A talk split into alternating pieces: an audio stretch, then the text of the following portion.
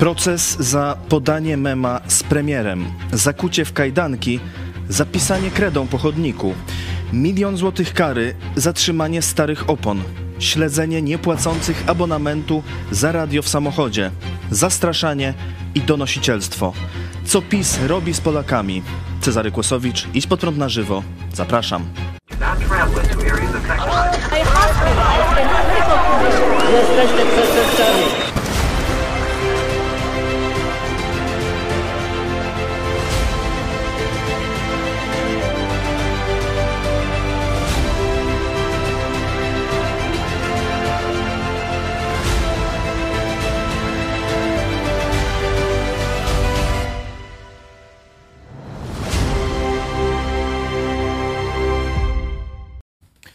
Witam Państwa serdecznie. Ze mną w studiu jest pastor Paweł Chodziecki, szef telewizji Idź Pod Prąd. Witam Ciebie i Państwa również bardzo, bardzo serdecznie. Omówimy dziś różne straszne, absurdalne przykłady działania państwa, służb państwa i spróbujemy zdiagnozować, jaki to ma wpływ na społeczeństwo i skąd się to bierze.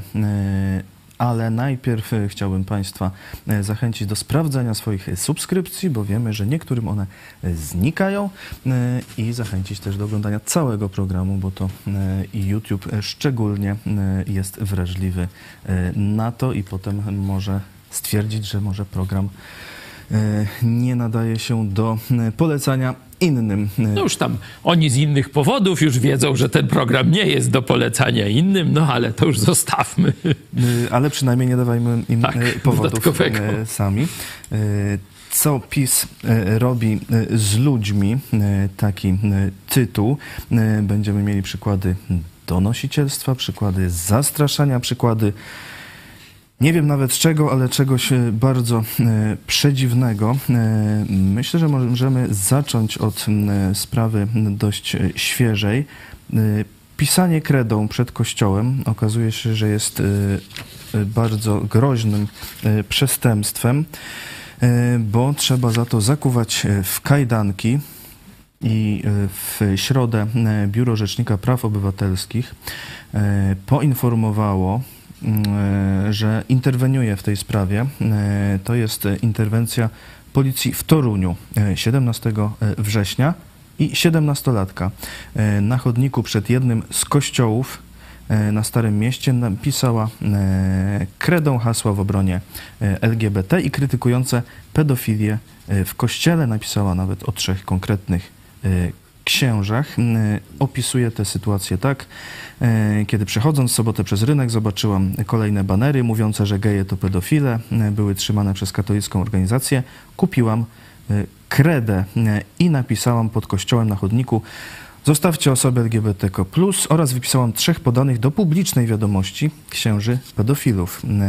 Dziewczyna została zatrzymana przez policję i założono jej kajdanki. Usłyszała zarzut z artykułu 63, uwaga: kto umieszcza w miejscu publicznym do tego nieprzeznaczonym ogłoszenie, plakat, afisz, apel, ulotkę, napis lub rysunek, albo wystawia je na widok publiczny w innym miejscu bez zgody zarządzającego tym miejscem, podlega karze ograniczenia wolności albo grzywny. Czyli za ulotkę można trafić do więzienia. No to jest jeszcze taki, widać, że komunistyczny relikt, że dużo tego typu przepisów z czasów komunistycznych, które miały ograniczać taką obywatelską aktywność, protesty i tak dalej, szczególnie schyłkowa komuna, to była pełna różnych protestów, alternatyw różowych, tych pomarańczowych, takich, śmakich, nie, że tych no, napisów, telewizja kłamie i różnych takich było coraz więcej, różnych malunków, no to właśnie w taki restrykcyjny sposób władza chciała się no, chronić przed coraz większą kompromitacją i występowaniem takich no, powszechnego niezadowolenia obywatelskiego. Nie? I zobaczcie, te przepisy zostały przeniesione do tego PRL-u bis, do katokomuny, jak to nazywamy, czyli tworu, który przez biskupów katolickich i zbrodniarzy komunistycznych został w Magdalence, że tak powiem, umówiony, utworzony i potem realizowany przy okrągłym stole, że te komunistyczne zdobycze, tak to nazwijmy, przeszły do III RP. Początkowo tak nie za bardzo, że tak powiem, było to egzekwowane. Przecież pamiętam te czasy, jeszcze 2003 rok i wcześniej, no toż tam myśmy różne też akcje robili i różne napisy, jakieś tam plakaty i tak dalej. Nikt tego specjalnie nie egzekwował. Oczywiście tam bez przesady, nie? Jak tam gdzieś jakiś prywatny tablica ogłoszeń czy coś, no to tam wiadomo było, że to jest w gestii jakiegoś tam konkretnego właściciela, no to tam się nie robiło tego, ale w miejscach publicznych, pamiętam taką akcję na przykład w Bełżycach przed wyborami, tam cisza wyborcza już zaraz miała być, no tośmy tam kredą pisali benzyna po 2 zł i takie rzeczy. Nikt tam nie ruszał nas z tego powodu, nie? Całe Bełżyce były obmalowane różną farbą, kredą, różne takie napisy i to było normalną działalnością w demokratycznym państwie, że no różne środowiska próbują zabrać głos. No jak nie mają pieniędzy na reklamę w telewizji, no to piszą na ulicy kredą czy tam farbą, nie? No to taka oczywista oczywistość, nie? To jest element demokratycznego państwa, nie? Także mamy jeszcze taki postkomunistyczny przepis. Nikt go specjalnie nie egzekwował, dopóki nie przyszło PiS. Nie? Kiedy jest PiS, zobaczcie, to policja w kajdankach nastolatkę, nawet nie dorosłą osobę. Rozumiem, gdyby tam właśnie naklejała gdzieś na jakimś tam słupie czy na ścianie kościoła, no to już faktycznie własność ten. No, a tutaj pisała i to nie farbą, która by tam powiedzmy została na wieki, kredą, tylko kredą, która tam ludzie rozniosą za parę godzin. Jakiś napis na chodniku, no rozumiem, publicznym. Jak mówi, nie była agresywna, nie próbowała uciec. No i tak zastosowała się do poleceń policji, co jej tam policjanci kazali robić, to robiła, czyli nie było żadnego powodu, żeby tę dziewczynę, dziecko praktycznie jeszcze, zakuwać w kajdanki, a niestety no, jakiś nadgorliwiec, bo to przecież chyba nie policjant, ale jakiś oficer, który dowodził tą akcją, no aż taki element zastraszenia zastosował, jak z jakichś filmów kryminalnych, gdzie przestępcę łapanego na gorącym uczynku, czy jakiegoś bardzo tam o ciężkich zarzutach, no policja łapie, zakuwa w kajdanki, tam wkłada do jakiegoś radiowozu, także no taka procedura została w stosunku do dziecka podjęta. No jak już o dzieciach, to dzieci bardzo często kredą rysują po chodnikach wcale bez ubiegania się o pozwolenie przeróżne rzeczy. Czy teraz będą ścigani wszyscy? Właśnie. Tu mówimy o tym, że część aparatczyków Prawa i Sprawiedliwości ma mentalność katolicko-komunistyczną. Nazywamy to w skrócie katokomuną, nie? Że oni mają taki totalitarny łeb, nie? Że mają pewne poglądy, abstrahując od tego, czy słuszne, czy niesłuszne, nie? Ale w demokratycznym państwie jest wolność poglądów i jedni mogą bardzo kochać Kościół katolicki, inni mogą go mniej kochać, a jeszcze inni mogą go nie lubić nawet i trzeba to umieć zaakceptować, nie? Ta kobieta, dziewczyna, dziecko, no nie wiem jak tam ją zakwalifikować, dzisiaj to już dorosła osoba, rozumiem, no reagowała na inną manifestację, gdzie tam środowiska jakieś katolickie swoje poglądy przedstawiały, no to ona przedstawiła swoje. Nie musimy się z nią zgadzać, wręcz nawet powinniśmy dbać o to, żeby ludzie, z którymi się nie zgadzamy, mieli prawo w przestrzeni publicznej zabierać głos, nie? To jest każdy, kto rozumie ideę wolności, powinien upomina się o wolność właśnie dla inaczej myślących, na ludzi o odmiennych poglądach. Tutaj ta mentalność części tych katolickich aparatczyków, no i widać, że oni akurat obsadzili te resorty związane z oddziaływaniem na społeczeństwo, nie? Czyli tam te szkoły, uczelnie, ale też policja, służby, prokuratury i tak dalej, nie? Że szczególnie w tych tu resortach się, że tak powiem, usadowili i oni próbują siłą zapobiec no, czemuś, co oni uznają za złe, nie? Bo tu jest totalny upadek autorytetu Kościoła rzymskokatolickiego i tacy ludzie jak na przykład Czarnek, no to oni myślą, że metodą takiego wtłaczania edukacyjnego, nie? Czyli ta książka, ten hit, super hit, no jakiś tam hicior, Nie, że ona spowoduje, że nagle uratuje się to pokolenie i ono zacznie kochać Polskę, prawicowość, katolicką tę prawicowość, no i kochać Kościół katolicki. No efekt będzie dokładnie odwrotny.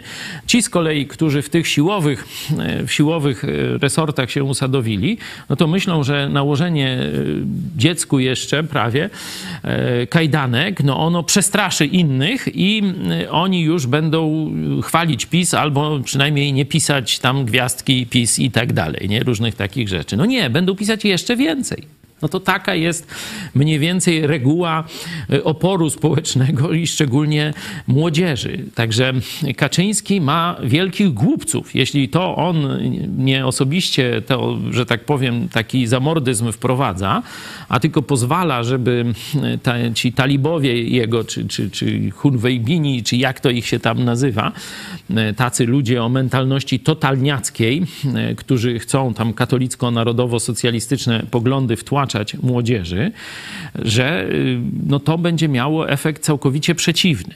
Że o ile te poglądy mogły być wcześniej niszowe, czy mówiło się jakieś lewactwo, czy i tak dalej, to władza PiS-u tego typu właśnie durne działania, zakuwanie dzieci w kajdanki, zapisanie kredą pod kościołem, spowoduje jeszcze większą nienawiść do Kościoła katolickiego, jeszcze większą nienawiść do PiS-u, a przez to, przed czym przestrzegam i ubolewam, do Polski i do wartości chrześcijańskich, że oni kopią grób dla Polski, robiąc właśnie tego typu strasznie szkodliwe, bo nie powiem tylko głupie, ale strasznie szkodliwe rzeczy. Zachęcamy Państwa do udziału w sądzie na czacie. Czy PiS działa na moralność i mentalność Polaków niszcząco, neutralnie czy pozytywnie? Taka sonda na czacie na YouTubie, czy też na Twitterze. Druga sprawa. Proces o mem. No, kiedyś młodzież jakiś czas temu wychodziła w obronie memów na ulicę, tak? Między innymi przy tych ustawach dotyczących cenzury w internecie. Teraz mamy proces za mem z Mateuszem Morawieckim. Znaczy Mateusz Morawiecki, premier, był na memie, a pewien człowiek podał ten mem, nawet go nie stworzył, ale podał ten mem u siebie na Facebooku w reakcji na wyrok właśnie Trybunału Konstytucyjnego dotyczący aborcji niedługo po wypowiedzi wicemarszałka Sejmu Ryszarda Terleckiego, który porównywał błyskawice strajku kobiet do symboli hitlerowskich, Hitlerjugend i SS. Na tym memie Mateusz Morawiecki miał mundur ze swastyką. Zarzut z 256 artykułu, propagowanie ustroju faszystowskiego. Najpierw postawiono temu człowiekowi, który ten mem udostępnił. I tak, najpierw jedna pani prokurator umorzyła to... Jakaś rozsądna, znaczy się. Tak, prokurator Ewelina Wróbel z Legnicy. Ten człowiek się od razu przyznał, że udostępnił tego mema, bo go rozśmieszył i zaraz przy policjancie, bo to podczas przesłuchania na komendzie, go usunął, no ale sprawa się zaczęła toczyć. Nawet chyba zadeklarował, że zapłaci tam 500 zł na jakiś fundusz sprawiedliwości, czyli tam Ziobrze i co później na Rydzyka tam część, ten odsyp idzie, także naprawdę był ciężko przestraszony i chciał jakoś to, że tak powiem, polubownie załatwić, żeby skończyć temat, nie? No niestety, chociaż uważam, że w ogóle samo policyjne kasowanie memów to jest już totalitaryzm i to jest zamach na wolność słowa, to widać, że ten człowiek już przestraszył się tego aparatu Ziobry i PiS-u Kaczyńskiego i tak dalej. No i chciał tam się ze wszystkiego wycofać, czyli no tu okazał skruchę i wolę poddania się jakimś tam konsekwencjom. Sam na siebie zresztą nałożył karę. No to zobaczcie Państwo, co się dalej działo. To umorzenie też nie było obrazu, bo najpierw było oględziny przez biegłego, czy przez aplikanta. Prokurator zleciła tego wydruku i całego też zdjęcia profilowego. Nie wiem dlaczego akurat na Facebooku. W końcu umorzyła, stwierdziła, że to nie było dokonane publicznie, a tylko dla znajomych był widoczny na Facebooku. Poza tym samo to udostępnienie to nie jest pochwalanie, ani nawoływanie do wprowadzania faszyzmu. No na tym w ogóle skpina, bo właśnie tam faszyzm był potępiony. Nie? Tam na tym memie, tak z opisu, jak znam tego mema, to faszyzm został potępiony, a tylko ten autor tego mema, ten człowiek, który jest tu ścigany po sądach, no to on nie jest autorem, on tylko podał dalej. Rozumiecie państwo? Gdzie jeden podał dalej i już takie policyjne restrykcje, jak w jakimś Iranie normalnie by mogły być. On właśnie pokazał, że PiS zachowuje się w sposób zbliżony do narodowych socjalistów z czasów Hitlera, czyli on potępiał faszyzm, no i potępiał PiS jednocześnie. A zobaczcie, za propagowanie faszyzmu mu chcą, że tak powiem, się czepić, no. Pani prokurator stwierdziła też, że mem nie łamie artykułu o znieważeniu lub poniżeniu konstytucyjnego organu Rzeczypospolitej Polskiej. No i umorzyła i ale przecież ten człowiek myślał, że spoko. Tu wyjaśnijmy. Czy premier jest organem? Że jest członkiem z ramienia? Nie? No bo jak rozumiemy konstytucyjny organ, to myślimy, że ktoś sam urząd premiera, a nie urzędującego premiera obśmiewa, bo w tym momencie to już nie mamy żadnej krytyki rządu możliwości. Rozumiecie? Jeśli ten paragraf zastosować do krytyki premiera jako osoby, że on coś głupiego robi, nie? Czy złego, nie? Także tu absolutnie, to wiecie, to jest takie naciąganie przepisów, jak jakichś starych majciorów rozciągniętych normalnie z gumą taką, wiecie, na kilometr i nawet nie szczela, no. Zdawało się, że jako tako jednak tu państwo się, czy tu organa, w sensie prokuratura się ogarnęła, umorzyła, ale... Jeśli by prokuratura uznała, że premier jest organem albo członkiem z ramienia, to by była obraza i majestatu i wszystkiego i tak dalej. Ale za 2 miesiące ta sama pani prokurator... Daj spokój. Znaczy podejmuje postępowanie od nowa. Pochwaliłem, że fajna, ale jednak nie wytrzymała presji, nie wiadomo, rozumiem. Co tam się wydarzyło, ale nic dobrego. Jak napisano, PiS rządzi. Zachodzi konieczność przeprowadzenia dalszych czynności dowodowych. Ludzie, za podanie mema, wiecie. Powołano wtedy skalę. Biegłego właśnie, który miał zbadać facebookowy profil tego pana, kiedy już to zdjęcie było dawno usunięte. Czyli zobaczcie, proces jest o mema, a teraz prześwietlają cały życiorys człowieka, bo przecież na Facebooku to jest cały jego życiorys, nie? No jedźmy dalej, to jesteśmy w Iranie normalnie, albo za Stalina. Przesłuchany został też mężczyzna, który doniósł na pana, na tego pana. Kolega z pracy. Pana.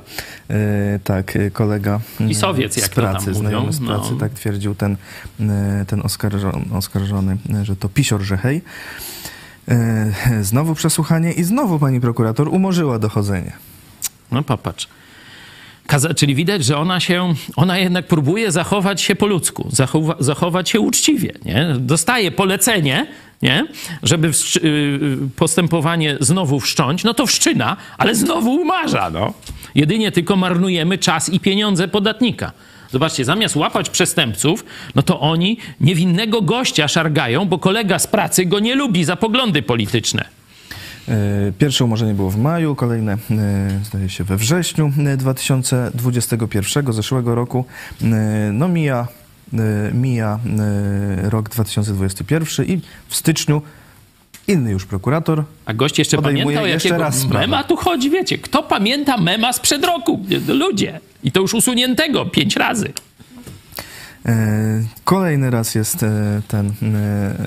pan przesłuchany, tym razem przez samego prokuratora. Prokurator Radosław Wrębiak podjął tę sprawę po raz 3. Czyli tamta pani powiedziała pas. Już nie będę tego robić więcej.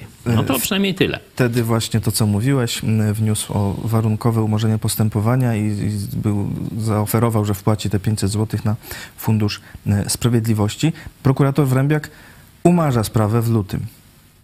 Daj spokój. Zasadne jest umorzenie, jak pisze, ponieważ ustalenia oraz ponowna ocena prowadzą do wniosku, iż czyn nie wypełnia znamion przestępstwa z artykułu 226 paragraf 3, czyli znieważenia premiera. Znowu uzasadnia, że to nie miało charakteru publicznego. Ale to nie koniec, bo 2 miesiące później zastępca samego Zbigniewa Ziobry, prokurator Krzysztof Sierak, Czyli uchyla umorzenie sprawy. Można powiedzieć Ziobro, czyli centralna, ta generalna prokuratura wchodzi do gry. Zobaczcie, o mema, który obejrzało tam 100 znajomych tego człowieka i który... Albo i nie, bo nie wszyscy musieli obejrzeć. Tam, 190 znajomych w ogóle... w ogóle on ma tylu znajomych potencjalnie. No to szacuję, że tam powiedzmy połowa obejrzała, nie? Dawno został usunięty, sprawy nie ma, a Ziobro, nie? No bo to zastępca Ziobry, no to w imieniu Ziobry, nie? Praktycznie podejmuje interwencję z najwyższego szczebla prokuratury. To wiecie, to tak jakby kogo zabił, nie wiem, bank okradł, a on kliknął podaj dalej na memie. I prokurator Krzysztof Sierak pisze, analiza akt sprawy prowadzi do wniosku, że wobec niewyczerpania inicjatywy dowodowej nie zachodziła podstawa do umorzenia i niezbędne jest powołanie biegłego z zakresu informatyki, posiadającego wiedzę z zakresu funkcjonowania portalu społecznościowego, Facebook i tak dalej, kolejne oględziny konta. Normalnie. Albo Franz Kafka, no nie wiem. Ustalenie wiesz, komu był z jakich... udostępniony i znowu ekspertyza biegłego. Biegły znowu przeczesał całe konto, no mema to już od dawna tam nie ma, ale stwierdza, że ikona na screenie z memem wskazuje, że obrazek był widoczny tylko dla znajomych, a nie... To trzeba było naprawdę trzeba było biegłego. Ciekawe, ile przytulił biegły za taką opinię wielką, że mem na koncie prywatnym to jest Czarek. To ty też byś mógł być biegły. Nawet może ja bym na taką ekspertyzę, nie wiem, pewnie parę tysiączków wpadł. A myśmy znowu zmarnowali pieniądze z budżetu. Czyli wiecie... Komuś firma padła przez ściągnięcie tych pieniędzy, a tu wyrzucono w błoto. I to jeszcze, żeby w błoto. Nie, te pieniądze zostały zaangażowane, żeby nękać człowieka. Niczemu niewinnego człowieka. Żeby go nękać parę lat po prokuraturach, policjach i sądach włóczyć. Jako, że umorzenie zostało odwołane, no to znowu ten prokurator Wrębiak wcześniejszy się nią zajmuje i znowu oskarża o znieważenie premiera, a tym razem pisze, że niewątpliwie niniejsze działanie posiadało charakter publiczny. Mhm. Czyli... Wtedy nie miało, a teraz niewątpliwie miało. Niewątpliwie coś się zmieniło. Sprawę opisuje OKO Press, które próbowało dopytać prokuratora Wrębiaka, skąd taka zmiana, ale nie odpowiedział. No, i odsyła pewnie się wstydzi, a ja mu się nie dziwię. I w sierpniu, 31 sierpnia, czyli no, niecały miesiąc temu, Sąd Rejonowy umorzył sprawę. Sędzia Małgorzata Piotrowska nie dopatrzyła się znamion przestępstwa. No gratulujemy. No, pani sędzia zachowała się uczciwie i dała sprawiedliwy wyrok, ale współczujemy, że musiała się pani zajmować takimi bzdetami. Ale to jest wina Ziobry. Potem się ludzie dziwią, że długo sądy pracują nad sprawami, no, jeśli mają takich spraw mnóstwo. No ewidentnie tu jest zamówienie polityczne. Tego typu memów i dużo gorszych w sieci się pojawia pewnie miliony, jeśli nie więcej, w ciągu tego całego okresu, nie? Bo to kilka lat tego człowieka nękają, męczą po sądach. I no, okładki czasopism. Jak na razie to około 1,5 roku. O, no to... Ale to kto wie, co będzie. Ale tu może przecież jeszcze będzie jakaś kasacja. Nie wiadomo, no jak Ziobro już się w to umoczył, no to może dojdzie do Strasburga jakiegoś. Może i tak. Proces o mema. Ja bym się nie zdziwił, jakby ten człowiek w końcu odszkodowanie dostał za nękanie przez państwo polskie. Tak jak pani jak Doda na przykład.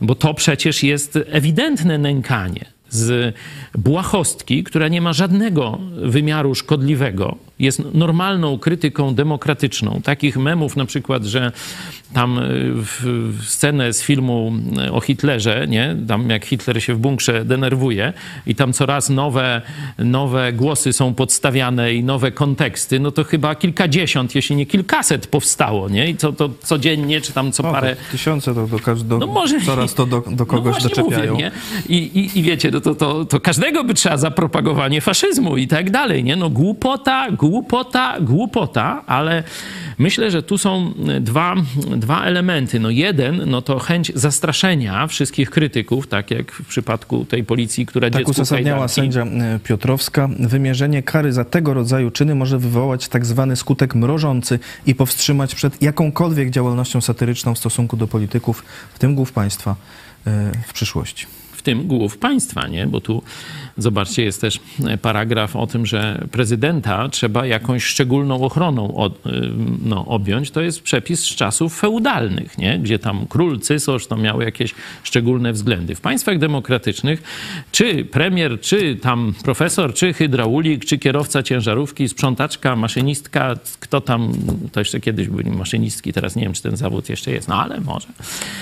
Jak pisała na maszynie, nie? To się nazywała maszynistka. To nie chodzi o to, że tam parowozem jedzie, nie? To... No teraz piszą na komputerze, no ale są. No, w sądzie widzimy, każdy że wszystko jest każdy powinien mieć takie same prawa, nie? To jest w ogóle przepis, mówię, z czasów wyrastających właśnie feudalnych, ale tutaj właśnie pani sędzia bardzo jasno pokazała, że to całe działanie policji i prokuratury miało zastraszyć przeciwników politycznych. To sędzia jasno w tym uzasadnieniu wyroku napisała. No i teraz z tego powinny wypływać konsekwencje w państwie prawa, w państwie demokratycznym. Po pierwsze, ten człowiek powinien doczekać się przeprosin i odszkodowania. Po drugie, ci, którzy dokonali tego zamachu na swobody obywatelskie, na ustrój państwa, niszcząc podwaliny wolności i demokracji w Polsce, powinni zostać ukarani. Co się w Polsce stało? W Polsce prokuratura złożyła zażalenie na ten wyrok, tak, o którym mówiliśmy, i teraz Sąd Okręgowy ma rozpatrzyć sprawę 12 października. No będziemy śledzić tę sprawę, ale no, widzicie państwo, że z jednej strony może to być przejaw skrajnej głupoty, ale ja bym tu, jako że jesteśmy tu w dyskusji, kto wywalił rurę, nie? A dokładnie dwie rury, teraz już w kilku miejscach już wiemy, nie? Tu zawsześmy ostrzegali przed budowaniem ruskich rurociągów, bo to co oni tam sobie włożyli do środka, mówię o tych lądowych, nie? Tu jamały, nie jamały, nie? Czy mają szpiegowskie urządzenia w ramach budowania tych ośrodków, czy właśnie materiały wybuchowe, że sami mogą sobie to odpalić i później oskarżyć tam, kogo chcą o to. Także no, z ruskimi to trzeba zawsze uważać, bo kłamstwo jest ich, że tak powiem, chlebem powszednim, znaczy jest ich samogonem powszednim, nie? Także tu taka tam dyskusja o tych sabotażach, a ja bym chciał zapytać, czy ci, którzy w ten sposób kompromitują państwo polskie, mówię o tych wszystkich ludziach, którzy doprowadzają do takich kuriozalnych sytuacji, czy oni czasem nie są celowymi sabotażystami? Nie? Bo można to tłumaczyć ich głupotą i takim chęcią przypodobania się władzy. 90% myślę przypadków to tak da się wytłumaczyć. Ale z jednej strony pozostaje jeszcze ten margines 10% zwykłych sabotażystów, którzy chcą Polakom obrzydzić państwo polskie. Nie? Żeby oni przyjęli jakąś tam okupację z lewa czy z prawa jako lepszą niż państwo polskie. Nie? Z drugiej strony może być to, bo to, Kaczyński to toleruje, bo to jest ważne, że Kaczyński to toleruje, Kaczyński się z tego cieszy, Kaczyński tam sobie rechocze, nie? Kaczyński chwali Ziobrę, chwali Czarnka i tak dalej, nie? Czyli on jak gdyby osobiście bierze odpowiedzialność za to, co robi, nie? Tu jest możliwy też ten scenariusz, że jak to takie porzekadło mówi, jak Bóg kogoś chce pokarać, to mu rozum odbiera, nie? I rzeczywiście Biblia, tu możecie sobie sprawdzić, w Starym Testamencie jeszcze, kiedy jest mowa o polityce bardzo dużo, szczególnie w księdze jednego z królów izraelskich, Salomona, najmądrzejszego władcy ziemskiego.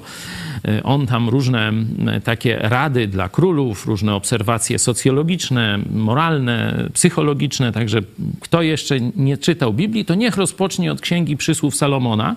To naprawdę zobaczycie tam, jak Biblia jest kopalnią bardzo mądrych, życiowych rad i takich ocen, z którymi się na pewno zgodzicie, nie? Każdy rozsądny człowiek, jak czyta Księgę Przysłów Salomona, to myśli, wow, To starożytność? Myślałem, że to jakiś najnowszy filozof i mędrzec i socjolog napisał. Naprawdę sprawdźcie. Krótki challenge, to tam niedługa księga, a zobaczycie, no, jak mądra. I on pisze, tam podaje taką regułę, że kiedy w państwie jest coraz więcej sprawiedliwości, to ludzie prawi, uczciwi wychodzą odważnie na ulicę. Nie? Tu mamy ten werset. Gdy sprawiedliwi triumfują, wtedy jest wielkie święto, lecz gdy bezbożni się podnoszą, ludzie kryją się. Nie? Czyli kiedy prawdziwa sprawiedliwość, nie ta katolicko-komunistyczna jak pisowska, to ukradli nazwę, można powiedzieć, bo oni to z Biblii zaczerpnęli, to Prawo i Sprawiedliwość, nawet się sami chwalą, czyli o dwóch takich, co ukradli księżyc, no to zobaczcie, to był taki proroczy tytuł sprzed wielu, kilkudziesięciu, nie wiem, 150 lat, czy coś takiego. No w każdym razie ukradli nazwę Bogu tym razem, no myślę, że może im rzeczywiście Bóg rozum odbiera.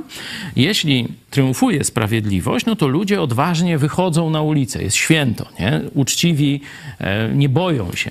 Kiedy z kolei triumfuje zło, a dzisiaj widzimy, no tu przykłady, a tych przykładów można by mnożyć, jeszcze kilka strasznych pokażemy za chwilę, ale te już wystarczą. Tu pani sędzia też jasno pokazała, że jest to efekt jest to cel zastraszania społeczeństwa, nie? Czyli nie ma sprawiedliwości. Za podanie mema mogą cię 2 lata włóczyć po sądach i zatruć ci całkowicie życie, nie? I to mogą zrobić każdemu z nas, nie? To mi zrobili, mojej rodzinie to zrobili, ale mogą i tobie zrobić, jak gdzieś mema niewłaściwego, zobacz, no, klikniesz, nie? To jest niszczenie państwa polskiego, bo ludzie uczciwi, ludzie rozsądni będą albo uciekać z Polski, albo będą się chować po domach. Tak zwana, to za komuny się nazywało to emigracja wewnętrzna. Była ta emigracja w Londynie, nie? Tak przysłowiowo mówiąc, zewnętrzna. I była emigracja wewnętrzna, że ludzie zamykali się w 4 ścianach w swoim świecie, czytali książki, dyskutowali no, z żoną i to też było trudno, bo wiemy, że przecież niektórym wielkim ludziom w Polsce to nawet żony tę UB podsuwało jako agentki, nie? Żeby tam właśnie nawet śledzić ich na tej emigracji wewnętrznej, czyli co oni tam myślą tak naprawdę, co czytają, z kim mają jakieś kontakty i tak dalej, to zobaczcie, że kato-komuna PiS-u prowadzi polskie społeczeństwo właśnie w tym kierunku, żeby ludzie emigrowali z Polski. Mówię, nie chcę żyć w takim zaduchu, w takim terrorze mentalnym, albo żeby rezygnowali z działalności publicznej, żeby się bali, żeby nie krytykowali władzy, żeby tylko jedynym głosem, który wychodzi z narodu polskiego było Jarosław i tylko tyle, nie? To tyle można mówić w Polsce katokomuny, w Polsce PiS-u. To, co mówiłeś, to film Różyczka ilustruje. Nie Róża, to są podobne tytuły. Tam można to właśnie, jak to SB działało wtedy. Pisze Mariusz, kiedyś rysowało się kredą do gry w klasy albo w kapsle, to co już nie wolno, ale jaja. No paragraf taki jest, że wiesz, jak bez zgody narysujesz tamte klasy, nie, znaczy do skakania, noż to już kajdanki. Możemy pokazać jeden, powiedzmy, że pozytywny przykład, znaczy pozytywny, który się jak na razie skończył no, dobrze. Po ilu latach, ja się tylko zapytam. Ile to właśnie trwało i co w tak zwanym międzyczasie. 20-latka w czasie kampanii 2 lata temu krzyczała w trakcie wiecu je Dudę. Czyli tam co zrobić, tak, Dudę. Z tym się zajęła też policja. W miejscu pracy ją zatrzymano. Najpierw powiedziano, że przesłuchiwano jako świadek, potem jednak jej postawiono zarzuty. Uznał ją najpierw sąd za winną znieważenia prezydenta, ale warunkowo umorzono postępowanie karne. Sprawa trafiła do sądu apelacyjnego, który uniewinnił tę panią. Zobaczcie. to ale są jaja. Prokuratura... Przecież, poczekaj, dokończę proszę, nie? Przecież to są sędziowie szkoleni za nasze pieniądze. Najpierw na uniwersytetach studiują zakres prawa, prawo rzymskie, wolność słowa i tak dalej. Nie? Czyli długie, dość ciężkie studia prawnicze mają za sobą. Potem aplikacja sędziowska. No to jest jeden z trudniejszych aplikacji, nie? I tam ludzi się przeczesuje też pod względem takiej wartości ich życia moralnego, czy nieskazitelni i tak dalej, nie? No właśnie, czy się przeczesuje? No, no tak byśmy się spodziewali. I zobaczcie, jeden sąd na okrzyk tam ten wiecowy o PiS-ie, nie? Popierać PiS, tylko o Dudzie, przepraszam, no to wszystko jedno, nie? Ale, bo tu albo jak premiera, to i czy PiS, czy Dudę, to widać, że takie same są sankcje, tylko z różnych paragrafów tam się posiłkują, nie?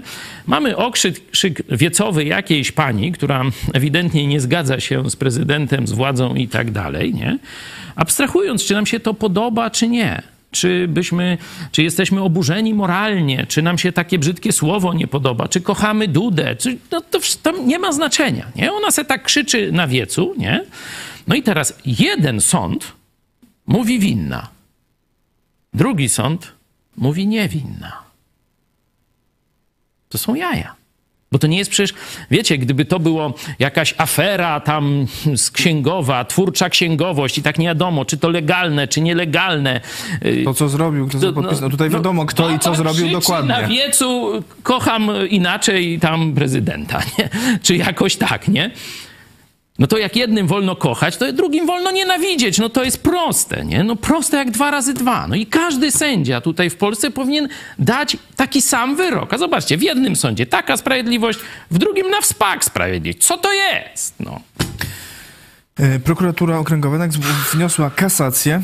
Sąd Najwyższy ją właśnie rozpoznał i oddalił jako oczywiście niezasadną, no. Więc tu nie było wątpliwości. No tak, ale zaraz, który to sąd pierwszej instancji uznał, że jest winna? Tak, i to okręgowy, bo to znieważenie prezydenta to od razu okręgowy. Ja wiem, bo ja mam ten sam proces, nie? Ten sędzia powinien od razu już pójść na komisję dyscyplinarną. No bo on, to nie jest, że on źle rozpoznał tam, wiecie, no świadkowie raz tak zeznawali, raz śmak i on się tam pomylił, czy wiecie, tam dowody niejasno wskazywały, no i on jednak no, wybrał taką, a nie inną tam jakąś linię procesową, nie? I tak dalej, nie? Tu mamy zamach na wolności obywatelskie. Tu sprawa jest czysta i przejrzysta. Tu jest albo państwo totalitarne, albo państwo demokratyczne i wolnościowe. I ten sędzia, który uznał, że ona jest winna, wykrzykując sobie tam na wiecu coś, zamach na ustrój państwa przeprowadził. No to jak on ma dalej w zaufaniu społecznym wykonywać swój zawód? No powiedzcie mi, kto mu zaufa, że on sprawiedliwe wyroki wydawać będzie? Adwokat tej pani Wiktorii, stwierdził, że teraz, no jako że Sąd Najwyższy już to zrobił, to będzie drogowskaz dla innych sądów. No a właśnie te inne sądy... No nie mam. Różnie. W Polsce nie ma prawa precedensu, nie? Nawet Sąd Najwyższy może podać wykładnię, a Sąd Najniższy może powiedzieć, że ma to w dupie i skazać niewinnego człowieka i zrobić go winnym. W kilku innych sprawach, właśnie to samo słowo, ale w stosunku do PiS-u, a nie do Dudy, również wykrzykiwane. Raz Sąd Rejonowy w Gdańsku karze grzywną, a sąd na przykład w Opolu i w Przemyślu uniewinnia. No widać, że też no, jeden tak... Geograficznie, tak, że jakby... w Polsce geograficznie sprawiedliwość jest, że tak powiem, limitowana. Co innego można w Gdańsku, a co innego w Opolu. Tyle, że na przykład w Gdańsku już nie było obrażanie, tam, no bo to PiS to też nie jest żaden tam organ prezydent konstytucyjny. Ani tylko członek z ramienia. O używanie słów nieprzyzwoitych w miejscu publicznych. Artykuł 141 Kodeksu Wykroczeń. Nie no, to właśnie za komuny się to robiło, że na przykład ludzi z tych powodów politycznych zamykano na przykład z kryminalistami. To robiła Rosja komunistyczna.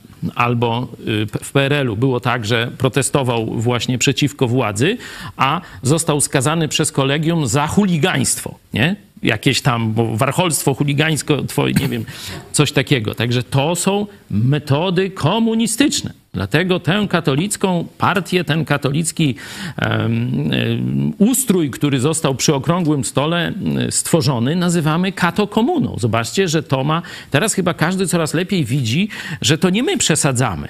To taka jest rzeczywistość, a my ją tylko trafnie opisujemy.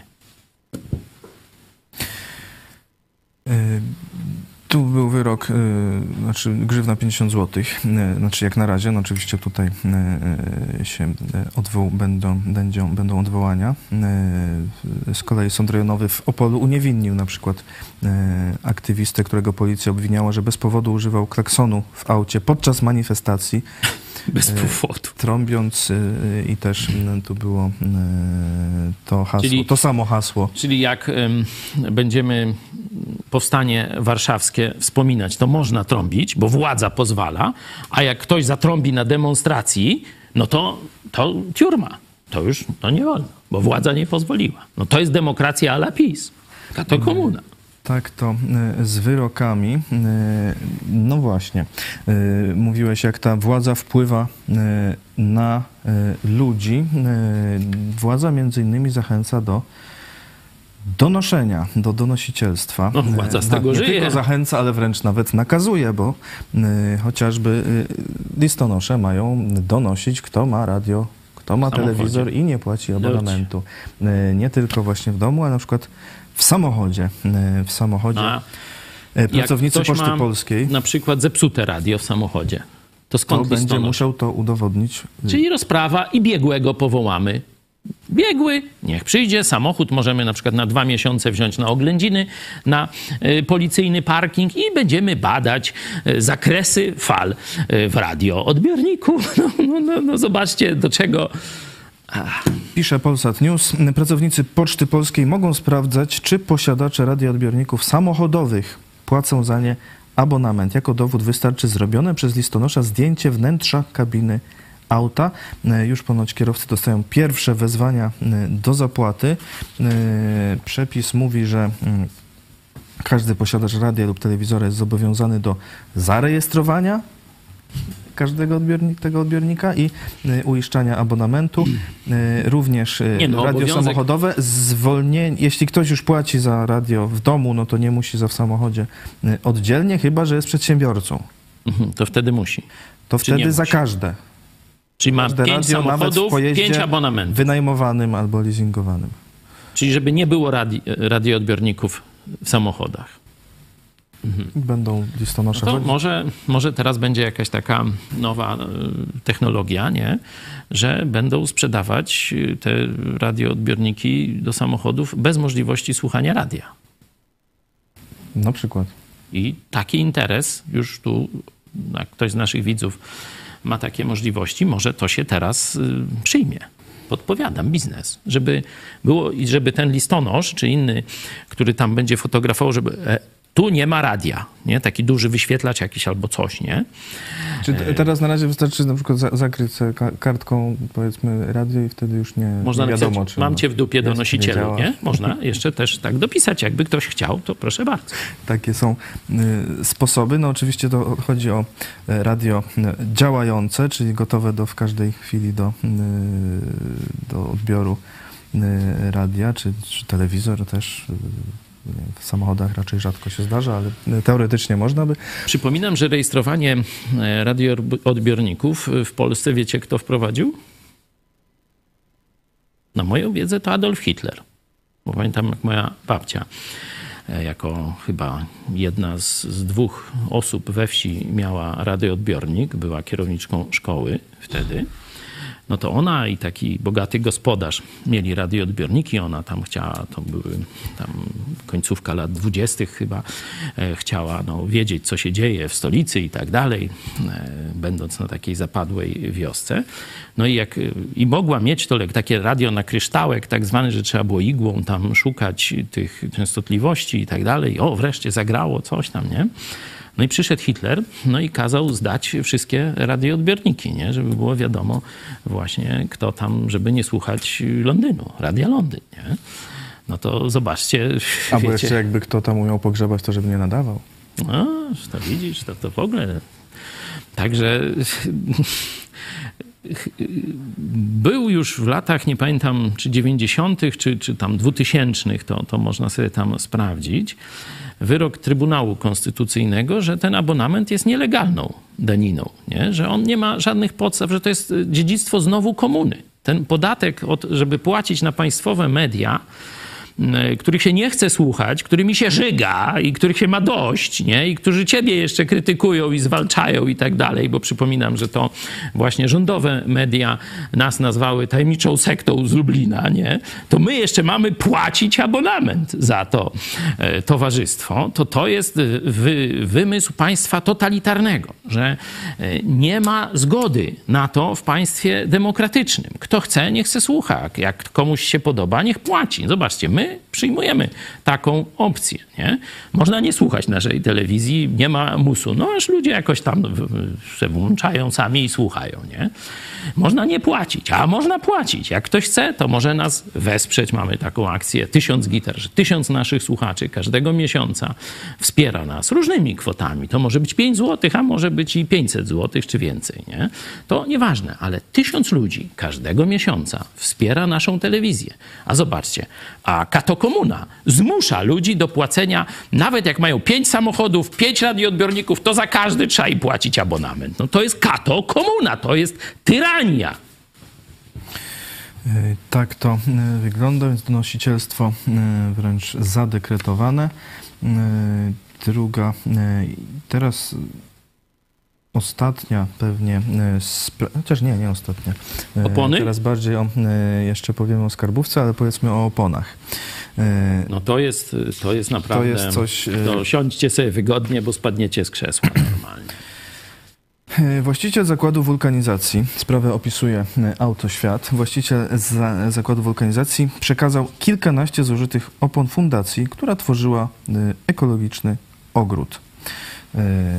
Przekazał już zużyte opony, tam, żeby jakoś tam sobie poukładali coś, umocnić coś brzeg tego, stawu, tak, zniszczony przez bobry. Przez bobry, tak jest. Ale jeszcze przed rozpoczęciem prac Inspektorat Ochrony Środowiska wkroczył i nałożył na tego pana, pan Sławomir, właściciela tego zakładu, mandat 300 zł, bo nie przekazał ogumienia do utylizacji, a ustawa nakazuje przekazywać zużyte ogumienie do utylizacji. No właśnie nie, bo jednocześnie inne ustawy dopuszczają użycie zużytego ogumienia do celów właśnie tak jak w żeglarstwie, jakieś tam odbojniki różne takie, czy w ogródkach, jakieś tam klomby ludzie robią, czy na podjazdach takie, żeby samochód tam nie zarysował o bramę i tak dalej. I to normalnie jest i praktykowane. Przejedź se przez wieś, no to zobaczysz tych opon dziesiątki albo setki w każdej wiosce, w ogródkach i różnych innych tego typu użyciach. I jest to też dopuszczone przez prawo. A, tylko nie ta ustawa. Niby tak. No właśnie, niby tak. Ale trzeba się ubiegać. Trzeba dostać pozwolenie. A jeżeli tak... No, tam różne rzeczy, teoretycznie. Generalnie niby opony mają być utylizowane, tam jest jakiś tam zapis, że 75% tej masy wyprodukowanej ma być też zutylizowana, reszta się domyślnie jest, że w trakcie użytkowania się te 25% zużywa. Wiesz, z tymi pozwoleniami i z tymi różnymi takimi śmiesznymi ustawami, to mówię, tak zwana małpa z brzytwą, nie? To by takiej głupoty nie zrobiła, jak politycy mając władzę. Nie? Jak politycy okrągłostołowi, bo to wszyscy, nie tylko pisowscy, to poprzednie różne te układy robiły podobnie, tylko nikt się tym nie przejmował, a ci zaczęli egzekwować. Nie wolno składować opon na wysypiskach, trzeba je oddawać do tej utylizacji albo do punktu selektywnej zbiórki odpadów, ale to maksymalnie 4 na rok i tylko ze samochodów osobowych, inne w zakładach wulkanizacyjnych i one gdzieś to mają już przekazać. Co ciekawe, z tego co czytałem akurat na portalu Ekopolityka, najpopularniejszą formą, może zacytuję dokładnie, najpopularniejszą tą formą najpopularniejszą metodą na zużytkowanie starych opon jest odzysk energetyczny, czyli cementownie je po prostu spalają. No i tyle w temacie, nie?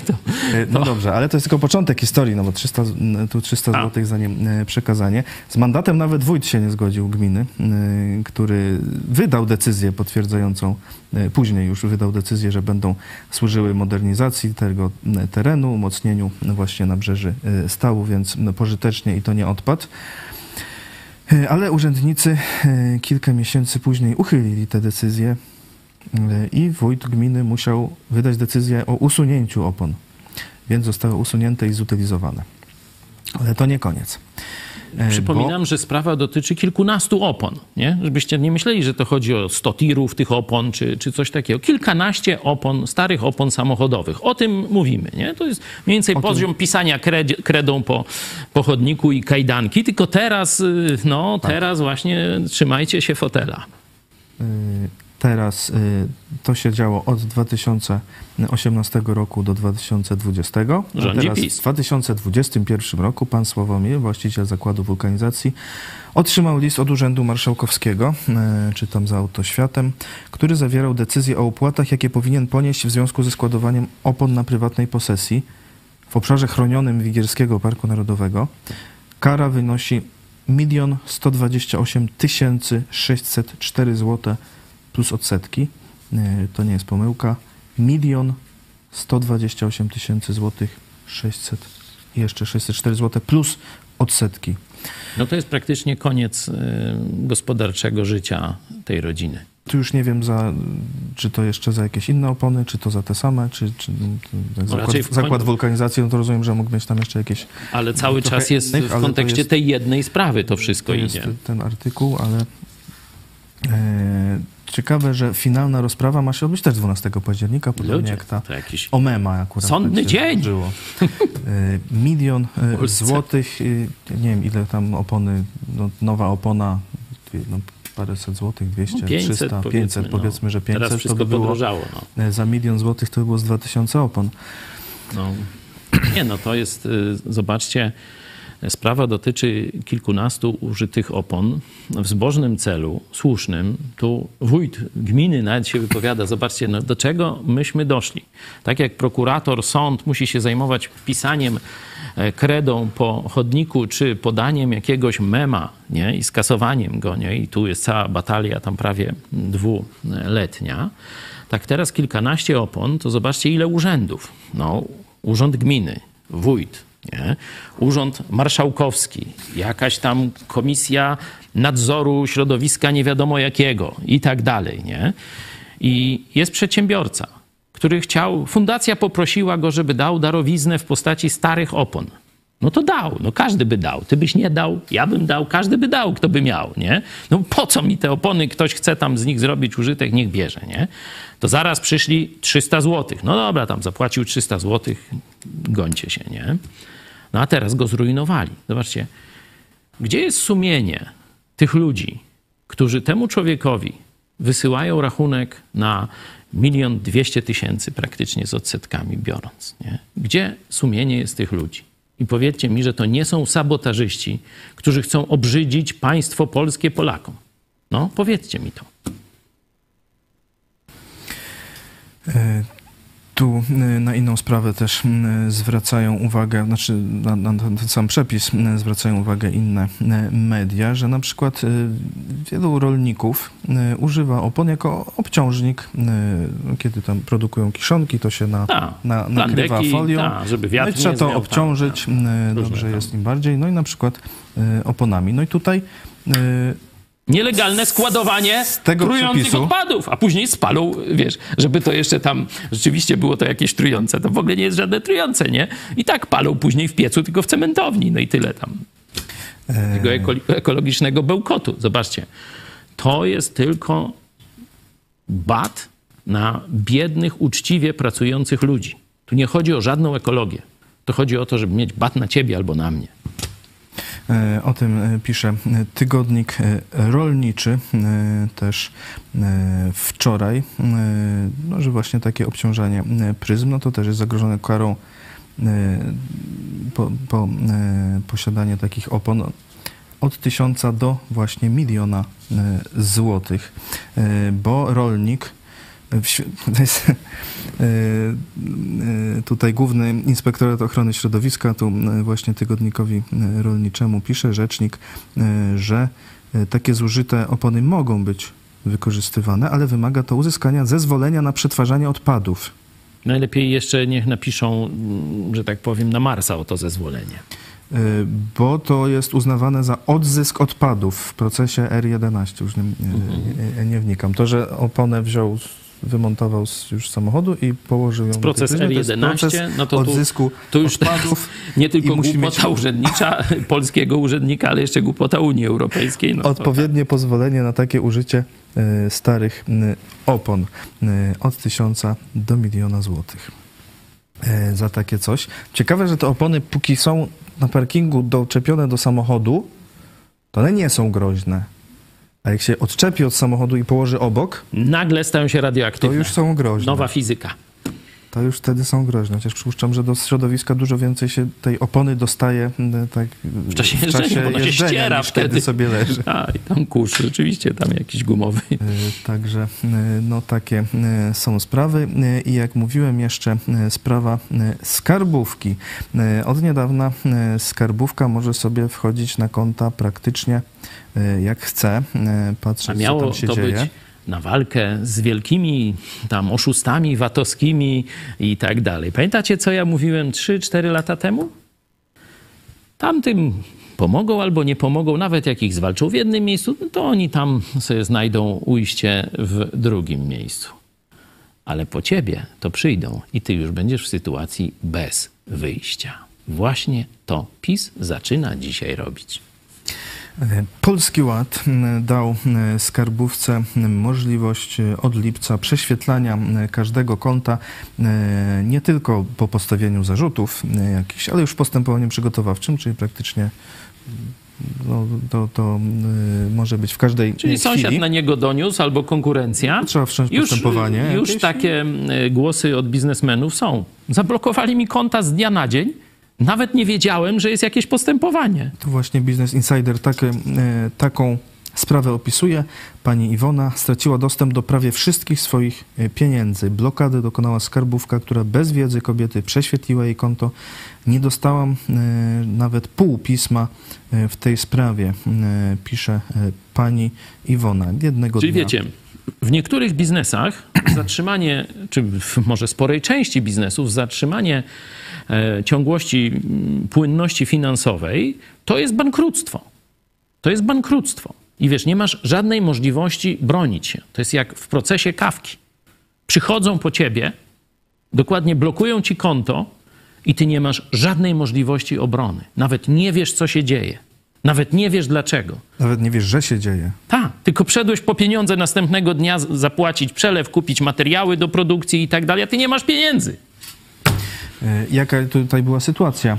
Kobieta wraz z partnerem wynajmuje mieszkanie, mężczyzna jest obcokrajowcem, pracodawca opłaca mu koszty zakwaterowania, więc dostaje on od tej swojej firmy pieniądze na mieszkanie co miesiąc, środki trafiają na jej konto i wykonują przelew dla właściciela nieruchomości i ten mechanizm się nie spodobał urzędowi skarbowemu, więc wszedł na te konta i zablokował. Dopiero po interwencji bank odblokował 2200 zł, reszta jest nadal zamrożona. No, to co tu komentować? No to jest rozbój w biały dzień, to jest państwo z wizji Orwella już, nie? Totalna kontrola, ty nawet nie wiesz, że cię kontrolują, prześwietlają ci, blokują ci rachunki, nie masz. No ludzie będą próbować uciekać w gotówkę. No ale tu Morawiecki już mówi. O nie, gotówki nie będzie. Już teraz transakcje coraz mniejsze, zezwolenia na obrót gotówkowy, a już w trawie piszczy, że chcą przejść całkowicie na obrót bezgotówkowy, bo wtedy mają, tak jak komuniści chińscy, możliwość totalnej kontroli nad każdym z nas. I jakbyście otworzyli sobie Biblię, to znajdziecie w Księdze Apokalipsy, ostatniej księdze, właśnie opis takiej totalnej kontroli, że nie będzie można kupować i sprzedawać bez kontroli państwa. Zobaczcie, że katolicy, z tych socjalistycznych, tych narodowo-socjalistycznych partyjek i tak dalej, odwołują się do Biblii, do chrześcijaństwa. A zobaczcie, że diabelski plan to oni wprowadzają. Dziś wyjątkowo dużo komentarzy. Widzę, że wzbudziło to wasze emocje. Już mówiłem, siadać wygodnie, bo będziecie spadać z krzeseł. Opisujecie też swoje... Jak się to zbierze razem, to wiecie, to naprawdę życie odechciewa. A to tylko kilka przykładów z wielu, jakie można by wymieniać. Zresztą to jest Prawo i Sprawiedliwość. Obiecywali dobrą zmianę. Obiecywali ulgę po rządach oszustów, jak to oni mówili. No to mamy ulgę. Wy opisujecie też swoje historie. Elżbieta: do znajomej kwiaciarki przyszła kobieta. Zamówiła kosz kwiatów i zostawiła 100 zł zaliczki i wyszła. Za chwilę wróciła, pokazała legitymację skarbówki i wlepiła mandat w wysokości 1200 zł.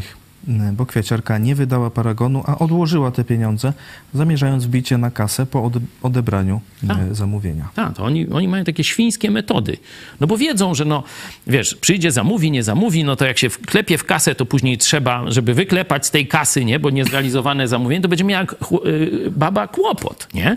No to ona lepiej, odstawię, przyjdzie, już kupi, zrealizuje, zapłaci, no to wtedy pyknę na tę kasę i tak dalej, nie? No to zobaczcie, oni wiedzą, że taka jest praktyka, żeby sobie ułatwić życie i wykorzystują to, żeby dobić ciebie. Przecież 1200 zł dla kwiaciarki to jest koniec jej biznesu w miesiąc praktycznie. Teraz, kiedy na ZUS i ubezpieczenia, te wszystkie tam zdrowotno-społeczne, to jest prawie już 2000 zł, jeśli chodzi o przedsiębiorcę, jeszcze jej tam podatek, czynsz, energia i tak dalej, ona na pewno na czysto nie dostaje więcej niż 1200 zł. To oni już pozbawili ją chleba w tym miesiącu, bandyci. Mariusz: po aferze z legnickim piekarzem, którego skarbówka doprowadziła do bankructwa za rozdawanie chleba bezdomnym, miało już nie być takich przypadków. Takie było oburzenie Polaków. Minęło niewiele ponad dekadę i znowu skarbówka, mając narzędzia, prześladuje Polaków za dobroczynność. PRL bis. Elżbieta: PiS to zwykłe komuchy, wyrywają wręcz z gardeł resztki pieniędzy, oczywiście od ludzi biednych, i bawią się, udając zarządzanie krajem. Tak, to jest bardzo, bardzo trafny komentarz. Wczoraj pokazywaliśmy przedstawiciela takiej typowej Ameryki, kapelana protestanckiego i jednocześnie pułkownika armii amerykańskiej. On mówił, pytany, jak tam uczy wartości i przywództwa, no to on mówił, zadaję pytania, żeby się dokopać do fundamentu twoich wartości. Nie? Na czym budujesz swoje życie? Co jest według ciebie dobre, co złe, przed kim jesteś odpowiedzialny, czym się kierujesz, jakimi wytycznymi kierujesz się w swoim życiu. Zadaję tym przyszłym oficerom, żołnierzom trudne pytania, aż sobie na to odpowiedzą. No, tu Jezus powiedział o dwóch budowach. Można budować na piasku, bez fundamentu, i można budować na skale. I tą skałą jest słowo Jezusa Chrystusa i On sam. Nie? I teraz pytanie, ilu Polaków, ilu tych urzędników, ilu tych polityków, ilu tych często zwykłych obywateli, bo do tego dołożę jeszcze historię z twojej okolicy, z okolic Krosna. Dwóch sąsiadów miało stłuczkę. Nie? Na lokalnej drodze nikt by tam o tym nie wiedział. Wyszedł trzeci sąsiad i mówi: panowie, bo oni tam już jakaś sprzeczka tego, no który winien, który nie winien, uspokójcie się, załatwcie to między sobą, no tam szkody nie są wielkie, tam ktoś się coś wyklepie, coś tam, może reflektor trzeba wymienić i tam koniec dyskusji, nie? No, jeden się dowiedział, że drugi nie ma wykupionego ubezpieczenia, nie? Policja! Zdarzenie, to wypadek, przyjeżdżajcie! No przyjechali, wlepili mu mandat, no i wlepili temu drugiemu. Potraficie to na zdrowy rozum wytłumaczyć? Jakie wartości ten człowiek... On w niedzielę pójdzie do kościoła i siądzie w ławce obok tego drugiego. Nie? Zapewne, może nawet przekażą sobie znak pokoju. No nie, chyba sobie nie przekażą, ale to pokazuje, że Polska jest w opłakanym stanie moralnym. Bo pytamy o to, jaki wpływ ma rząd PiS-u na tą moralność. Mariusz pisze na przykład, że działa dewastująco na mentalność i moralność Polaków. No ale czy nie zapytać odwrotnie? Czy to nie jest tak, że to Polacy mieli tę moralność zdewastowaną, dlatego sobie takie rządy wybierają? no tu trzeba by zapytać o rolę Kościoła rzymskokatolickiego, no bo on się chlubi, że tam 90 ileś procent, choć jakoś tak nie ujawniają ze spisu powszechnego ilu tych katolików. No, dziwne, ale no niech będzie, że 98, nie? Wiemy, ile chodzi na religię. To tak no ale w każdym no, Kościół i Czarnek, katolicy się chlubią, że Polacy są tam w zdecydowanej większości katolikami. Dobra, no niech będzie. Czyli jaki Kościół ponosi odpowiedzialność za stan moralny polityków, za stan moralny tych urzędników, za stan moralny tych zwykłych ludzi, donosicieli, których mamy na pęczki. Kto? Jaki Kościół? No nie nasz, nie? Kościół rzymskokatolicki. To jest dowód, że rola Kościoła katolickiego w społeczeństwie polskim jako czynnika, już mówię tak językiem świeckim, normotwórczego, czy będąca z punktu widzenia socjologii pozytywnym impulsem moralnym się skończyła.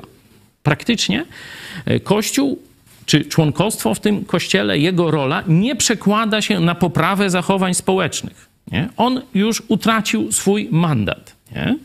No i teraz pytanie, co zrobić dalej? No Kościół już nie pomoże. PiS no, też nie pomoże, HiT też nie pomoże, nie? Polacy, jeśli chcą przetrwać, muszą znaleźć odpowiedź na polepszenie kondycji moralnej społeczeństwa w prawdziwym źródle. Tak jak opowiadałem, przykład Koreańczyków. Oni z początkiem XX wieku, tam skromna, ale jednak elita tego państwa i narodu no, doszła do konstatacji, że jeśli tak dalej będzie, to ich naród zostanie zaorany. Zniknie z powierzchni ziemi. Wierzył w jakieś, wiecie, gusła, jakieś zabobony, jakieś tam animizmy, takie tam jakieś popłuczyny gdzieś, jakichś religii tych wielkich tam sąsiednich, ale to kompletnie nie przekładało się na jakość moralną życia Koreańczyków, nie? I oni stwierdzili, albo zwijamy sztandar i narodu koreańskiego za kilkadziesiąt lat nie będzie, albo szukamy nowego punktu odniesienia, nowej skały, nowego fundamentu moralnego dla naszego narodu. I ci ludzie, patrząc też zresztą za ocean blisko, patrząc na Stany Zjednoczone, mówi, zobaczcie, tam poziom moralny społeczeństwa rośnie, bo tam jest Biblia. Tam są kościoły chrześcijańskie. Musimy pójść tą drogą. Musimy pójść w kierunku biblijnego, nie katolickiego, biblijnego, protestanckiego chrześcijaństwa. Musimy ludziom dać Biblię. I to jest początek XX wieku mniej więcej. Te rozmowy, te dyskusje się toczą w elicie koreańskiej. Nie? I 50 lat później, można powiedzieć, no niech ktoś tam powie 60 lat później, Korea zaczyna rozkwitać. Najpierw pojawili się tam chrześcijańscy misjonarze. Najpierw pojawił się tam głód, naprawdę głód poznania Słowa Bożego. Ludzie zaczęli czytać Biblię, zwracać się osobiście do Jezusa Chrystusa i gromadzić się w prawdziwe kościoły. I dzisiaj jest to jedno z najlepiej rozwiniętych społeczeństw Azji. Tylko przez prosty zwrot do Jezusa i Jego słowa. Polacy dzisiaj są dokładnie w tym samym momencie. Albo grozi nam upadek i zaoranie naszego narodu i państwa, albo Polacy masowo sięgną do Biblii. To jest to, z czym wyszliśmy parę lat temu, próbując tę telewizję pokazać Polakom. Nie? I tam, pamiętacie, w każdym programie machanie Nowym Testamentem. Nie? 2016 rok. Nie? Rzeczywiście, wielu Polaków odpowiedziało. Wielu zaczęło czytać Biblię, wielu się nawróciło i tak dalej. To jeszcze nie jest ruch masowy, ale to od nas zależy, czy będzie. Bóg tego chce. Polacy, żyjąc w ciemności i zabobonie, są gotowi na światło. Tylko spróbujmy naprawdę razem dotrzeć do Polaków. Jeśli się to nie uda, albo my nie będziemy potrafić tego zrobić, albo Polacy nie będą chcieli słuchać, to te symptomy, które już widzimy w tak wielkiej obfitości od, że tak powiem, sąsiada na wsi pod Krosnem do Warszawy, one przewrócą istnienie narodu i państwa polskiego. Naród w ten sposób zmierzający do upadku moralnego nie ma szans na przetrwanie. Szczególnie, że sytuacja geopolityczna jest ciężka. Zobaczcie na sąsiednią Ukrainę. Dzisiaj czytałem wywiad z panią rzecznik przez zdaje się 2 lata prezydenta Zełenskiego i ona opisuje właśnie to podniesienie moralne Ukraińców. że oni z takiego właśnie podobnego do Polski społeczeństwa postkomunistycznego jeszcze gorzej, nie? No bo bliżej Moskwy, dalej na wschód, no to jeszcze gorzej niż w Polsce mieli, oni masowo zaczęli się podnosić moralnie i chcieć sprawiedliwego państwa, bez korupcji, bez tych durnych przepisów, bez głupich ludzi u władzy, bez bezbożnych, bez sumienia urzędników, którzy milion kary za kilkanaście opon potrafią przywalić. No i oni takie państwo mają. No, orki Putina chcą im to państwo zabrać. Ale tam, jak wiemy, już kolejna ofensywa i już kolejnych dziadów w kotle zamykają właśnie. Także bardzo dobrze im idzie. Bóg błogosławi, tak jak wczoraj też z pułkownikiem Blumemśmy o tym rozmawiali. Zachęcamy do czytania Biblii. Jeśli nie macie, wyślemy wam za darmo, tylko pokryjcie koszt przesyłki, takie właśnie Nowe Testamenty. Zachęcamy też do, oczywiście, do wspierania telewizji Idź Pod Prąd, ale też naszych widzów zachęcam, byście nagrywali lub pisali do innych widzów, w sensie piszcie do nas, a my to przekażemy, czy swoje nagrania nam przekazujcie, my przekażemy zachętę do wspierania telewizji Idź Pod Prąd i myślę, że teraz dodam od siebie może zachętę właśnie do czytania Biblii. Ci, którzy już to zrobili i widzą tego dobre owoce, taki projekt na najbliższy czas. Zmierzałbym do końca, ale mam tyle komentarzy, że jeszcze chwilę musimy je wam przekazać. Jak nasza sonda? Sonda jeszcze poczekajmy chwilę. Prosimy was o głosowanie, nie? Żeby tu... Ciekawy jestem, jaki wyjdzie takiej z małej statystyki wynik. Tak, dużo komentarzy. Widzę, że chcecie wyrazić swoje zdanie. Także zachęcam też do kontaktu telefonicznego z nami. 536 813 435. Tam można porozmawiać z Michałem Fałkiem. A to doświadczony przedsiębiorca, którego nie jeden urząd próbował już zniszczyć. Także Michał ma doświadczenie i wie, o czym mówię. Powtarzam numer 536 813 435. Michał Fałek tam na telefonie. A dalej wasze komentarze. Kolejna historia. Maciej pisze. Razem z siostrą otrzymaliśmy od rodziców działkę nieodrolnioną, 80 darów. Chcieliśmy podzielić na 3 mniej więcej równe działki. Dwie należałyby do siostry, jedna do mnie. Projekt od geodety 2500 kosztuje. W marcu zeszłego roku złożyliśmy wniosek do sądu o podział, nadanie numerów działek. Koszt wniosku 1000 zł. Na rozprawę czekaliśmy 8 miesięcy. Trwała 15 minut.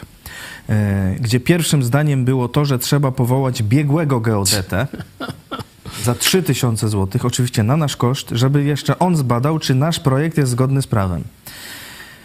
Czyli oni sami mają sobie, że tak powiem, wyrok, znaczy pętlę na szyję założyć, tak? I jeszcze zapłacić za tę pętlę, nie? Już jak chce jakiś urząd sprawdzać, czy coś jest zgodne z prawem, toż przecież jesteście z naszych podatków, już raz wam za to zapłaciliśmy. Od tego jesteście, nie? To jest już... Barberia to mało powiedziane. Parodia sądu. Wystarczyło odrolnić działkę w Urzędzie Miasta jednym pismem, a biegły sądowy musi to zbadać. Także... To kolejny przykład działania państwa polskiego. No jak na razie w sądzie widzę, że znakomita większość twierdzi, że PiS wpływa niszcząco. No jeszcze zobaczmy chwilę. Mamy 323 głosy, a prawie 500 widzów, więc jeszcze nie wszyscy.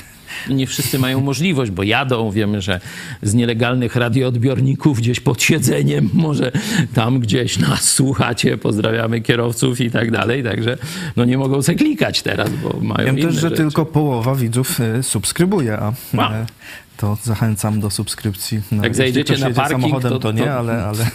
Zaskrybujcie nas, proszę. Ale zachęcamy tak do subskrypcji i do sprawdzania subskrypcji. Można też polubić profil na Facebooku. Kolejne wasze komentarze. DJ Carlos, PiS to najgorsza i najbardziej zakłamana partia w historii Polski. No tak, to się zgadza, najbardziej zakłamana, szczególnie z tym się zgodzę, no bo tam co do tam gorszości, to może by się jeszcze i gorsze znalazły, ale oni obiecywali dobrą zmianę. Oni obiecywali, że tych wszystkich patologii katokomuny nie będzie, a są, tylko jeszcze więcej. I jeszcze dodali nowe patologie właśnie prześladowania za słowa, za krytykę kościoła katolickiego i tak dalej. Tego wcześniej nie było. To, że tak powiem, wynalazek PiS-u. Rafał, mam zablokowane radio w samochodzie i nie znam kodu. Wow. Też każą mi płacić? Proszę pana. Tu nieznajomość kodu to jest obciążające, to jest pana wina. Płacić i to podwójnie. Już, następny proszę. Pozdrawiamy oczywiście. Domyślnie jest, że radio się nadaje do słuchania i że jest słuchane. Trzeba dopiero ewentualnie w sądzie udowodnić, że jest inaczej. Na miejscu prokuratora Ziobry rozpocząłbym inwigilację Pegasusem, żeby wykryć, czy czasem on nielegalnie nie używa tego kodu. Jeśli by tak było, od razu wsadzić do więzienia za oszukiwanie organu państwa i członka z ramienia. Ja myślę, że tu trzeba w ogóle zrobić inaczej. Po prostu trzeba ustanowić obowiązek słuchania państwowych mediów. I rozstrzeliwać tych, którzy... Płacić. No to tak Stalin mniej więcej. To ta linia... Dokąd zmierzamy? Jeszcze może telefony zaczną sprawdzać, bo w smartfonie też radio może być. Nawet nie tylko w smartfonie, w zwykłym komórkowym telefonie też. Z tym, że tam jest taki kruczek, że ono nie jest gotowe do słuchania, bo trzeba włożyć słuchawki, żeby była antena. Mhm. No, ale wiesz. Ale z drugiej strony. Czyli trzeba. Przez teraz, internet. Nie, można... to trzeba teraz wynająć firmę. Tu rząd zlecenie da oczywiście komu trzeba, żeby zbudować taką aplikację, którą trzeba będzie obowiązkowo wgrać w każdy telefon i z chwilą podłączenia słuchawek, nawet do słuchania podcastów z Idź Pod Prąd, od razu podatek. Tiurma i co tam jeszcze? Noż to oni, to jest właśnie metodologia myślenia talibanu z katokomuny pisowskiej. Biznes Pietrasz. Żyje już 50 lat i odkąd sięgam pamięcią, istniało donosicielstwo i nie wiem, dlaczego PiS miałby być tak wyróżniany. Ponieważ PiS z tego żyje. To jest bardzo ważne, nie? Że oczywiście donosicielstwo i za Hitlera, i za Stalina i tak dalej, nie? Ale dzisiaj mamy już tendencję nawoływania do donosicielstwa. Zobaczcie, są sygnaliści, nie? Tam w każdej firmie mają tam donosić na swoich pracodawców. Są armia listonoszy, którzy normalnie kiedyś byli, jakby to powiedzieć, takim... Są nawet filmy takie, nie? Przychodzi to fajna gadka przy płocie, nie? Że kiedyś listonosz to był taki dobry duch, no przynosił tam renty jakieś, no niekiedy zawiadomienia z sądu jakieś on mógł też przynieść, nie? Ale ogólnie była to okazja do sąsiedzkiej pogawędki, co tam słychać, co u tego, co tamtego. Można było listonosza jeszcze na kawę, na herbatę zaprosić. Zobaczcie, teraz się będą bać listonoszy, bo każdy może być donosicielem pisowskim, no. Doręczyciel, donosiciel. No myślę, że listonosze na wsiach to raczej nie będą się chcieli z sąsiadami no mamy nadzieję, że ucić, no bo tam... tu wiadomo będzie, kto to ewentualnie zrobił, ale nie wiadomo, jak to się rozwinie. No przyjdzie nakaz służbowy, no i co zrobić? Tomasz, największa spalarnia opon w Polsce to betonowy namiot cyrkowy przy Wiejskiej, spalarnia opon mózgowych. No dobre, ryje berety, my to mówimy. Krystyna, my omawiamy te absurdy, ale co dalej? Co muszą nam zrobić, żebyśmy się ruszyli? Na to pytanie nikt, prócz Boga, nie zna odpowiedzi, nie? Ale jest takie jakby to powiedzieć, prawidłowość społeczna, że nie da się w nieskończoność rozciągać tej cierpliwości ludu, nie? I ona ma pewne granice. Nikt nie zna tych granic, nie? To nawet i ci spece różni od służb i tak dalej, oni mogą pewne rzeczy prognozować, mogą tam budować symulacje, wtedy to się to stanie, tu my wtedy tak zareagujemy, tu tego, ale tak do końca jak to będzie, to nikt nie wie i rzeczywiście wiele dyktatur upadało, nie? Dzisiaj na przykład Iran płonie właśnie przez takie przeciągnięcie gdzieś struny, że złapali dziewczynę, że nie nosiła tam właściwie tego nakrycia głowy, hijabu, czy jak się to tam nazywa i ją zakatowali po drodze na komisariat i później, o patrzcie, umarła. No to tak młoda, 20-letnia, zdaje się, dziewczyna umarła. No i to było dość. I teraz ganiają tam policjantów, tych strażników rewolucji, tych mułów wszystkich po ulicach i już tam koło setki ofiar i tak dalej. No Iran płonie, nie? Także to profesor Zybertowicz kiedyś taką książkę napisał, Samobójstwo oświecenia chyba. I tam wywiad jest na naszym kanale z profesorem Zybertowiczem. I on mówił, dokąd, że tak powiem, prowadzi współczesna technologia. Właśnie z tego paragrafu, o którym mówimy. Że do tej pory taki satrapa, to on nie wiedział, czy nawet oficer jego gwardii przybocznej tam w swojej głowie nie kombinuje zamachu, nie? Dlatego Putin, wiecie, tak daleko trzyma ich tam, nie dopuszcza nikogo, bo nie jest do końca pewny. Ale są no, już bardzo rozwinięte projekty kontroli myśli, nie? Kontroli fal mózgowych i różnych takich rzeczy, nie? Chińczycy nad tym pracują, ale nie tylko. No, cały świat jakoś tam nad tym pracuje, nie? Jeśli to się ziści, jeśli rozwiną technologię czytania w naszych myślach, no to to będzie właśnie ten apokaliptyczny scenariusz totalnej kontroli. I profesor Zybertowicz i jego zespół naukowy doszli do tego metodami naukowymi badania zjawisk społecznych i technologicznych, a my czytamy ten opis w Biblii. Ja mówię, panie profesorze, no to wy jesteście parę lat za, no nie tymi, no bo toż tam będzie zaraz jakiś paragraf, no za nami, pastorami jesteście, bo my o tym mówimy od dziesiątek lat, a wy dopiero terazście do tego doszli. Noż tam jakoś się tłumaczył tam pan profesor. Także... Także no, polecam, ciekawa rozmowa i ciekawa książka. I żeby tak domknąć pewną klamrą, rozwiązanie, które podaje pan profesor przeciwko tej totalnej inwigilacji, w której teraz bierze udział jako pisowski ekspert przecież, nie? To jest, czy pojawi się odpowiednia liczba chrześcijan, którzy uratują cywilizację i powiedzą nie. No, to jest jego pytanie. No i no, to jest pytanie też naszego widza. Ale działamy, informujemy, organizujemy się każdego dnia. Tak, nawet metoda naukowa do tego prowadzi. Samobójstwo oświecenia, książka, wywiad, polecamy.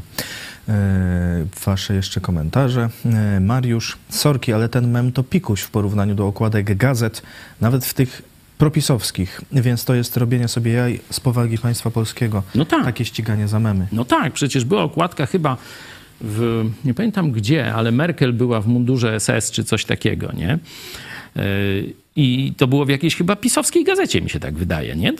To tam możecie sobie sprawdzić, no może tam, wiecie, no nie pamiętam wszystkiego, ale na pewno taką okładkę gdzieś tam na stacji benzynowej nawet widziałem, nie? No była okładka Gazety Polskiej z Tuskiem w mundurze. O, może i z Tuskiem, ale i Merkel też na pewno gdzieś na memach to widziałem. Niemieckim. No i zobaczcie, no to można gazecie, która bierze rządowe pieniądze i tak dalej, ale tu chłopina podał dalej, nie stworzył tego mema. On tylko go polubił i podał dalej, czy tam coś takiego. No. I zobaczcie, buja się po sądach, po prokuraturach. No. Już drugi rok i nie wiadomo, kiedy się to tak naprawdę skończy i jak to się skończy.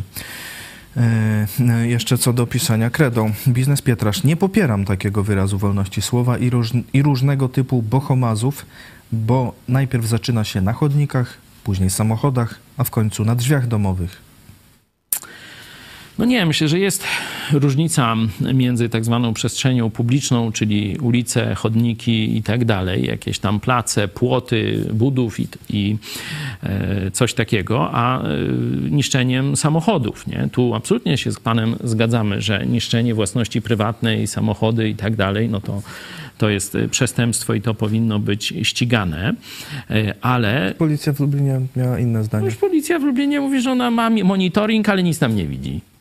Aha, prokurator też mnie wezwał i tłumaczył mi, że no nawet jakby i co zobaczyli, no to skąd oni wiedzą po monitoringu, po zdjęciu, kto to zrobił? No, chodzi o zniszczenie samochodu jednego z naszych pastorów, gdzie ktoś tam no, właśnie mazał i powiedział, że nie kocha sekty, nie? No i tam inaczej trochę to wyraził. No ale to właśnie tak się zajmowała policja i prokuratura taką sprawą, a tu zobaczcie kredki tam gdzieś na tym, czy jakiś okrzyk na wiecu, a to już parę lat i wiedzą kto, i wiedzą jak się zabrać, a tu tak nie wiedzieli. Nie? Proszę. No przecież monitoring nie służy do tego, żeby rozpoznać, co tam jest. Nie, tylko... ależ oczywiście. Tylko nie wiem do czego. Nie no, chwila oczywiście. Tomasz, wolność słowa przede wszystkim. Inna sprawa, jak się komuś grozi, czy niszczy własność. No tak, to wiecie, nie można... Myślę, dokonywać takiego nieuprawnionego przeskoku, że ktoś, kto pisze swój sprzeciw społeczny, tam pisząc kredą na ulicy, to od razu będzie później niszczył samochody albo podpalał komitety, nie? No tak samo jak ktoś trzyma transparent, no czy rozkleja plakaty. To jest takie domniemywanie przestępstwa u ludzi, którzy żadnego przestępstwa nie popełnili, nie? To jest właśnie taka no, z ten incepcji, czy z jakiejś tam taka prewencja, że tak powiem, wyprzedzająca, absolutnie. To raport mniejszości. Raport mniejszości, przepraszam. Nie można czegoś takiego robić, bo jeśli taką będziemy, on zrobił to i zrobił to, nie? No to można by od razu tę panią, która krzyknęła tam, że nie kocha Dudy, no to za zamach terrorystyczny może by ją od razu wsadzić. Jak ktoś ma radio, to na pewno słucha. Jak ktoś ma aparaturę, to na pewno pędzi i tak dalej. No i tam już nie będziemy ciągnąć tych analogii. Jak ktoś ma ręce, to na pewno kogoś pobije. No. Albo ukradnie. No tak, w przypadku niektórych polityków to prawda. Bartłomiej Pankowiak. Gwałcone przez księży dzieci, dziś już dorosłe osoby, też latami są ciągane po sądach. Sam jestem tego przykładem. Lata lecą, a sprawy stoją. Tak. Zobaczcie, tu prokuratura zajmuje się memem, a tu ma oprawców, gwałcicieli dzieci. I trwa to latami, bez żadnej sprawiedliwości. A to komuna rządzi w Polsce. To biskupi tak naprawdę rządzą w Polsce. Polecamy przy tej okazji książkę Wywiad właśnie z Bartkiem Pankowiakiem. Wygrałem z księdzem pedofilem, to w naszym sklepie, sklep idźpodprąd.pl. To możecie zamówić. Jest też chyba taki ten, jak to się nazywa, podcast czy jak tam? Audiobook. O, dobrze. Audiobook. Niezwyczajny w tak, tych nowych technologiach. Jest dostępny. Na tym radiu nielegalnym by można spod siedzenia. Audiobook za jedyne 19 zł. Możecie sobie najpierw na próbę pobrać fragment za darmo. To na sklep idźpodprąd.pl. Link też na czacie i w opisie tego filmu. Zachęcamy. Wygrałem z księdzem pedofilem wywiad rzeka z bohaterem filmu Sekielskich. Jak nasza sonda? W jaki sposób PiS wpływa na mentalność i moralność Polaków? 89% niszcząco, 6% neutralnie, 6% pozytywnie. Chętnie byśmy też usłyszeli jakieś od was jakie to pozytywne tego. Tak, szczególnie te 6% pozytywnego oddziaływania. No chciałbym jakieś przykłady, co to się tak dobrego zmieniło w wyniku tego oddziaływania, no ale no, tam dziękujemy przykład za każdy głos. No nasi widzowie 339 głosów. Mniej więcej odzwierciedlają nasze poglądy. No to skąd te 90% właśnie, że niszczący, no bo choć w początkowych tych czasach 2009, jeszcze przed Smoleńskiem i potem popieraliśmy PiS i też głosowaliśmy w pierwszych wyborach i na Dudę i na PiS w pierwszych tych wyborach parlamentarnych, gdzie zdobyli większość, bo wiedzieliśmy, że no, ten poprzedni układ to do niczego dobrego nie prowadzi, no to jedyna szansa, no to dać szansę PiS-owi. No, niestety okazała się to nie tylko zmarnowana szansa, ale i niszcząca dla narodu szansa. Nie? To, co zaczął PiS robić, to jest karykatura państwa. Szkodliwa karykatura, nieśmieszna, niszcząca dla zwykłych, uczciwie pracujących i kochających wolność Polaków. Nie jest nas tak wielu, ale jeszcze jesteśmy i oni mają nas na celu. To oni chcą zniszczyć tych, którzy uczciwie pracują i którzy kochają wolność, także wolność słowa. To my jesteśmy największym wrogiem dla PiS-u. Może w tych pozytywach jest na przykład wprowadzenie przedmiotu, ich historia i teraźniejszość. No tak, teraz ale jest taka... od wprowadzenia przedmiotu do zmiany moralności to chyba jakiś kawałek... No, teraz chyba, że po tych 3 tygodniach nastąpiła ta zmiana moralności. Świeży przykład z liceum w Poznaniu. Zadanie z przedmiotu Historia i teraźniejszość. Czy Polacy mają prawo żądać prawdy historycznej na temat II wojny światowej zamiast historycznego matactwa? Przedstaw swoje stanowisko w w kilku zdaniach. No nie wiem, jak odpowiedzieć na takie pytanie w kilku zdaniach, no ale teraz takie są zadania, czyli no, tu ustawia PiS tę moralność dzieci i młodzieży jakoś.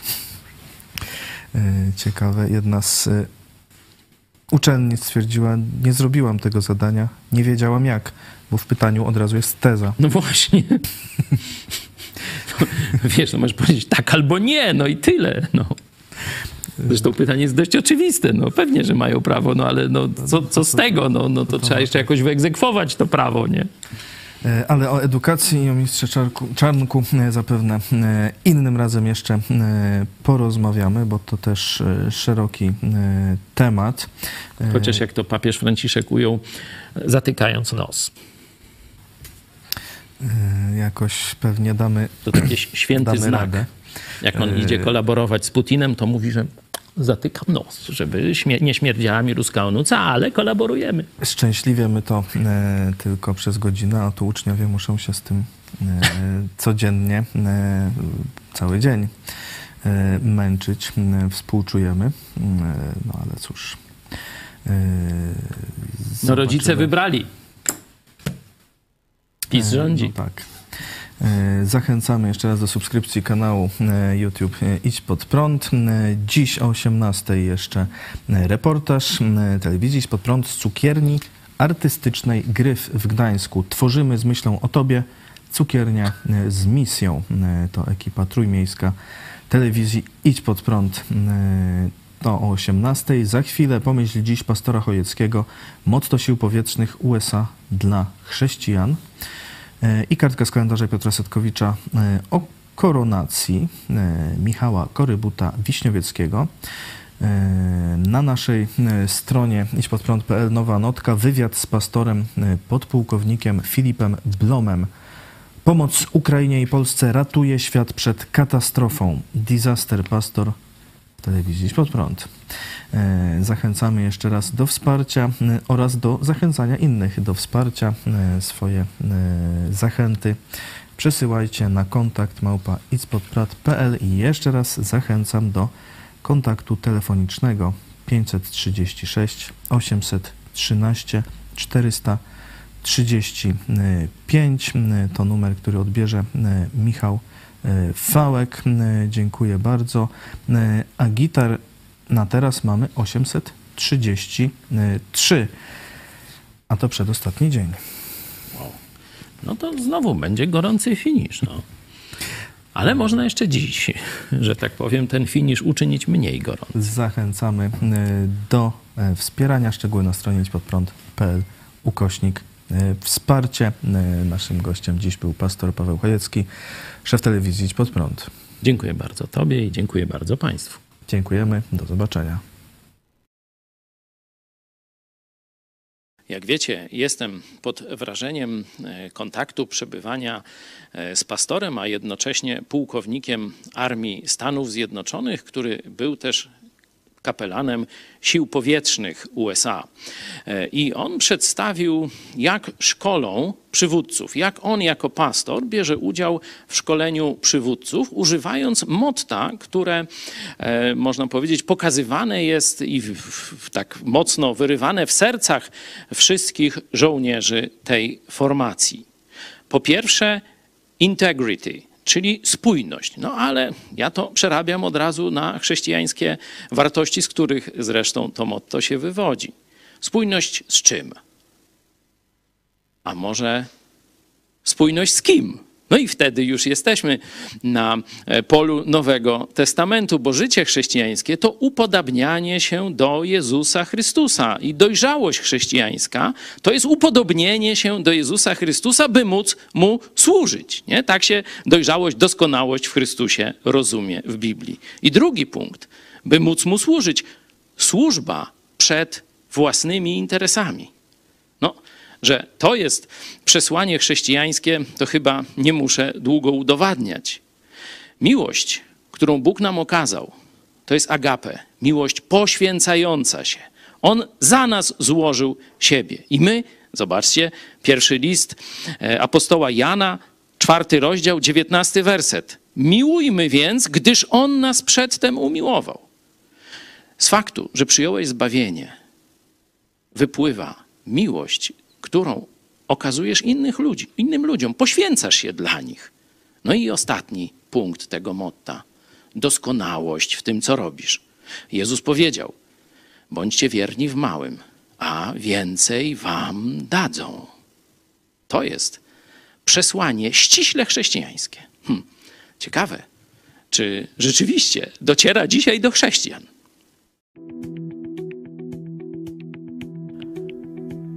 Dwudziestego 29 września 1669 roku w katedrze na Wawelu prymas Prażmowski ukoronował na króla Polski Michała Korybuta Wiśniowieckiego. Po abdykacji Jana Kazimierza największe szanse na wybór mieli kandydaci z zagranicy. Największe szanse miał Ludwik II Bourbon, zwany Wielkim Kondeuszem. Potem sympatie zebranej na polu elekcyjnym szlachty rozłożyły się mniej więcej równo pomiędzy księcia Filipa Neubórskiego i Karola Lotaryńskiego. W końcu, gdy wyborcy byli już zmęczeni, Andrzej Olszewski, biskup chełmiński i podkanclerzy koronny rzucił hasło wyboru Piasta, czyli kandydata krajowego. Szlachta poparła Michała Korybuta Wiśniowieckiego przede wszystkim dlatego, że był synem swojego ojca, księcia Jeremiego Wiśniowieckiego, znakomitego, choć bezwzględnego wodza. Dla wielu zaletą było także to, że był ubogi. Praktycznie cały majątek Wiśniowieckich leżał na Zadnieprzu i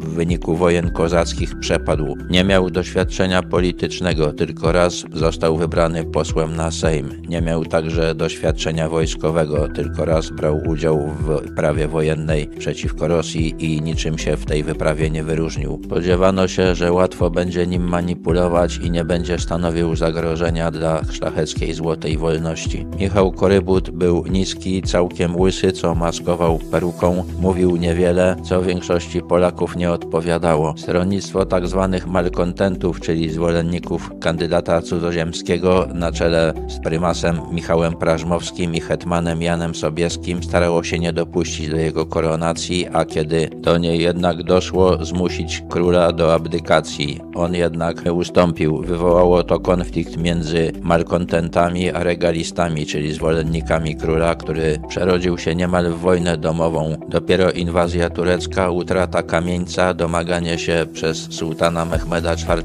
hołdu i mediacja papieskiego nuncjusza uspokoiła nastroje. Sformowano wojsko, które pokonało Turków pod Chocimiem. Tego samego dnia Michał Korybut Wiśniowiecki zmarł.